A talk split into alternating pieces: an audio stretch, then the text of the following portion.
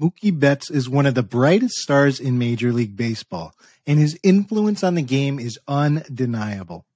From winning multiple MVP awards to leading his teams to World Series championships, Betts has become an icon for baseball fans worldwide through unparalleled passion and dedication. So, what are the keys to his success?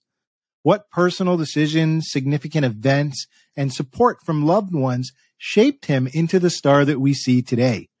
Let's find out together on this episode of Rounders, a history of baseball in America.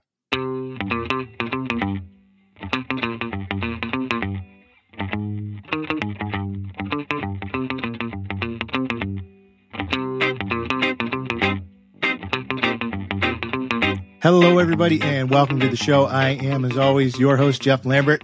Today, we are continuing our series entitled Roots of Greatness. That's where we're exploring the key foundational pieces in a star's life that contributed to their overall greatness.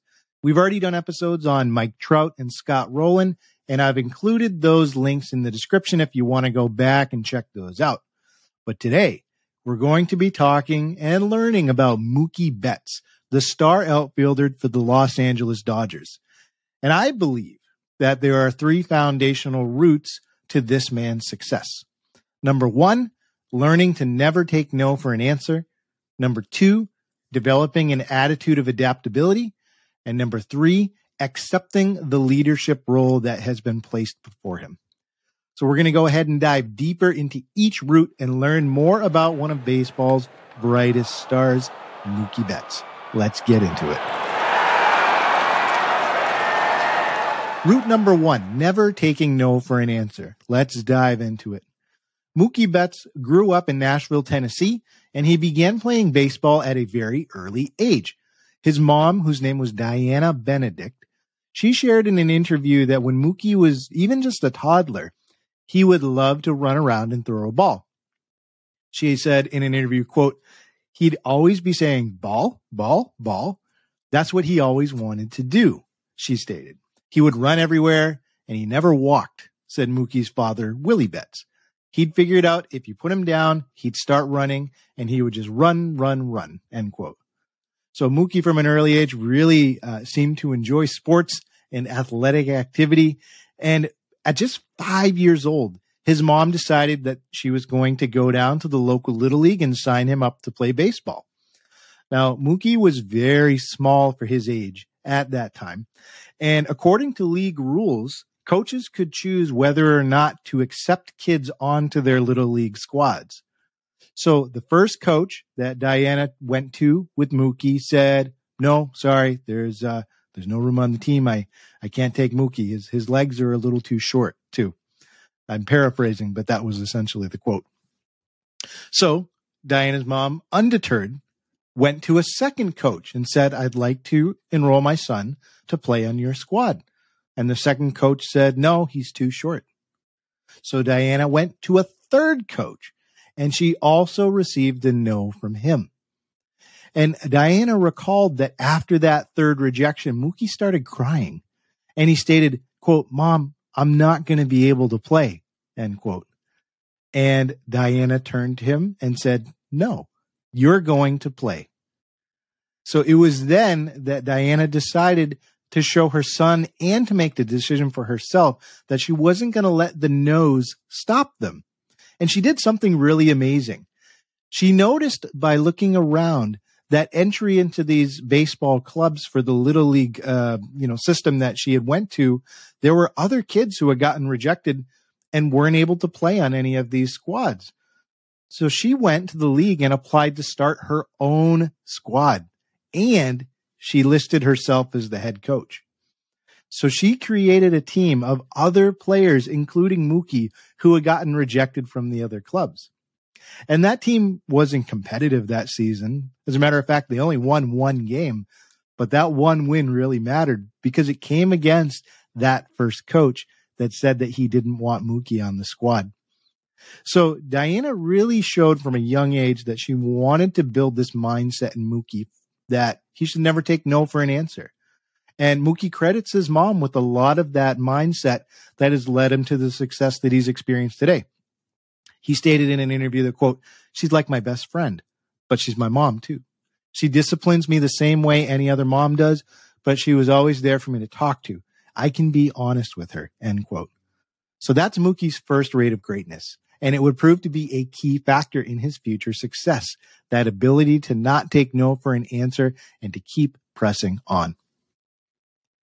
Root number two for Mookie Betts, he developed an attitude of adaptability that helped him in his pro career. So as Mookie rose through the baseball ranks, he faced some quick challenges at a very young age.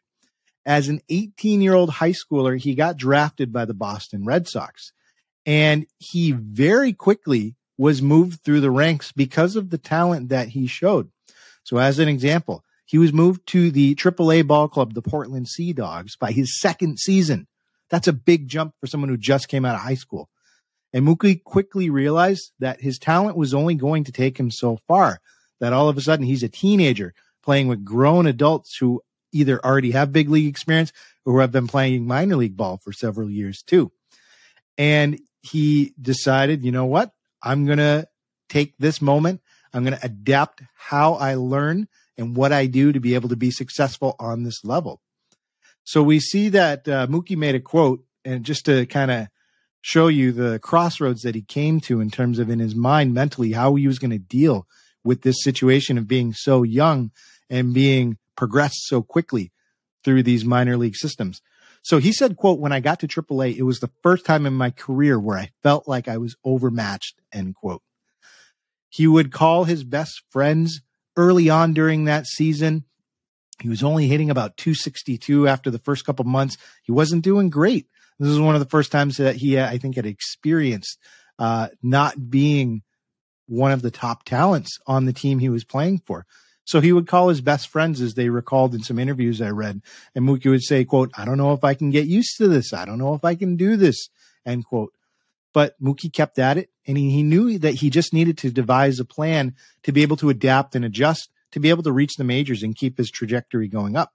So he would sit down after games and he would study film of other players and look how they adjusted to different pitchers and situations that he was going to come up and face.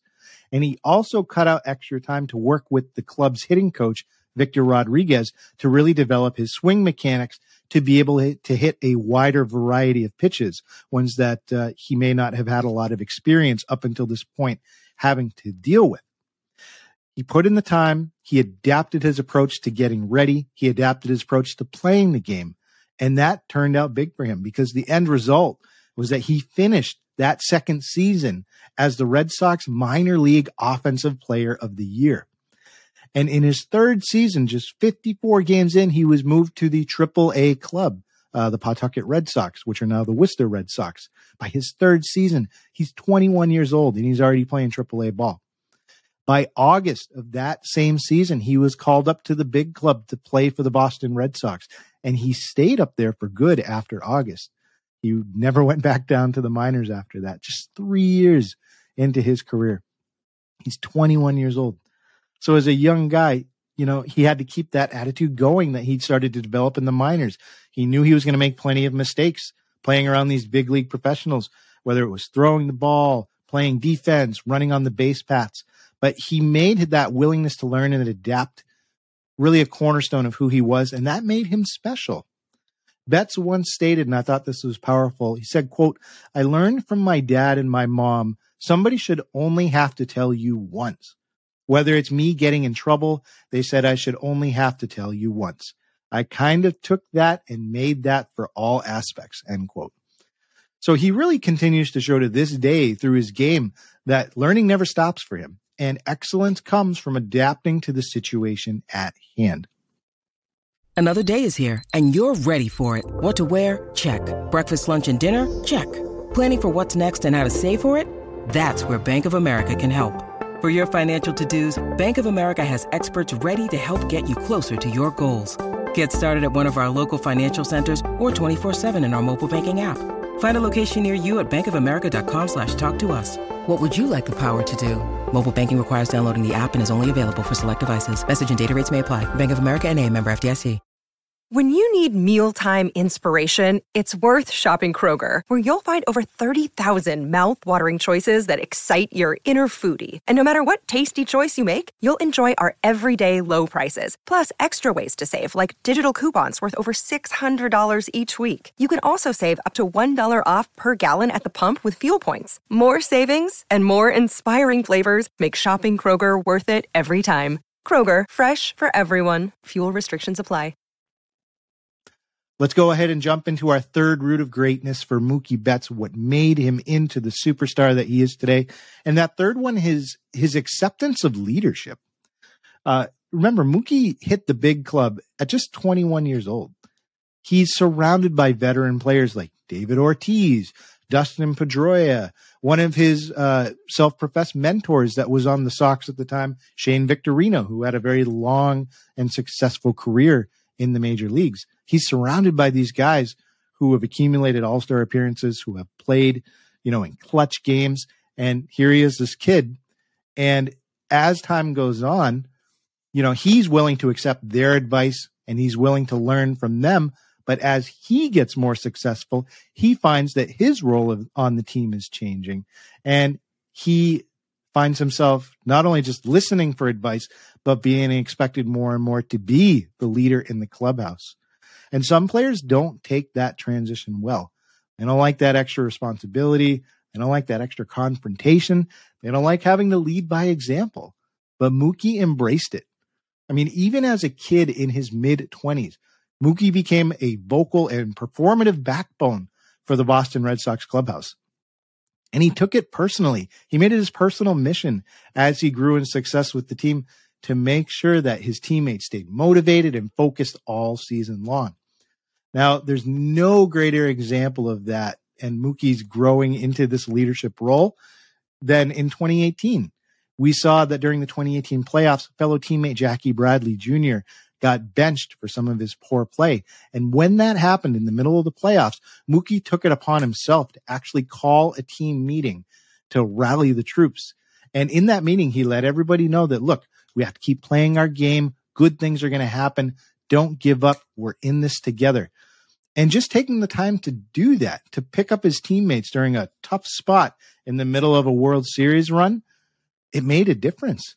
That leadership that he displayed during that 2018 uh, playoff run led the Red Sox to another World Series championship that year. And then when Mookie moved to Los Angeles to play for the Dodgers in 2020, one of the in my opinion, uh, greatest lowlights in Boston Red Sox history. Mookie is uh, one of my favorite players of all time. That was a tough one to see him make that transition. LA, you're very blessed to have him.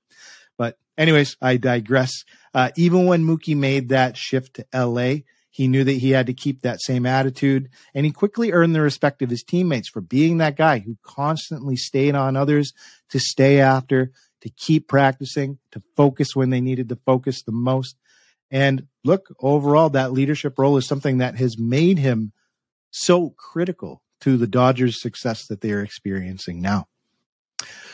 So Mookie's attitude is one that I think a lot of current MLB players and young players can learn from. That you have to accept responsibility. You got to lead by example. You got to motivate your team to succeed. Leadership sometimes is placed on you, and you have to be willing to accept it and not run from it and great things can come from that. Overall, I believe that these three roots that we discussed about this willingness to not take no for an answer, this uh, focus on adaptability, and of course, the willingness to accept leadership have all been integral to the success of Mookie Betts over the course of his career and is going to continue to shape his career in the future. He really is an exemplary player he's such a great example for really all players in the league. And I think that's going to continue to be that way because of the roots that have turned him into the player that he is. He shows hard work, dedication. It's going to pay off and really just keep that mindset that's important. He's one of baseball's greatest players. And those three roots of greatness, I believe, have turned him into the player that we get the joy of being able to watch play today. Folks, thank you so much for tuning in for another episode. If you can do one quick thing for me this week, I have, I guess, a little uh, off field homework for you. It would mean the world to me if you could take a second and just go on to the podcast app that you use and leave a rating for the show. Even if it's just one sentence, please, you know, if you like what's going on here, just take a minute to rate us. It really helps the algorithm recommend us to other individuals so they can also learn about the show, be able to get involved in this baseball community that we're building. It's something that uh, is exciting and I love being a part of. So help me by leaving a review. It really can only take 30 seconds or so, and it does a world of help for us. Also, if you have five bucks a month and you want to, you know, uh, give up maybe one cup of coffee during the weekday and become a paid subscriber, that would also mean the world to me. I have a list of benefits that you get to enjoy by becoming a paid member, not the least of which includes getting the show a day early, getting it without ads, getting your comments and um, uh, feedback read on the show episodes. Uh, there's so many other things that I'm trying to create for you to make it worth your while. So if you have the ability, please uh, take a moment to do that too. But overall, thank you for the support. Thank you for tuning in. It means a lot to me. I'm excited for us to jump into another month, and we've got some great episodes coming up. So, as we conclude our episode today, remember there are only two seasons winter and baseball. I'll see you next time. Rounders, A History of Baseball in America is produced by Jeffrey Lambert. Our research assistant is Cass Silber. A special thanks to our starting nine supporters, Nathan Halverson and Jack Wilson.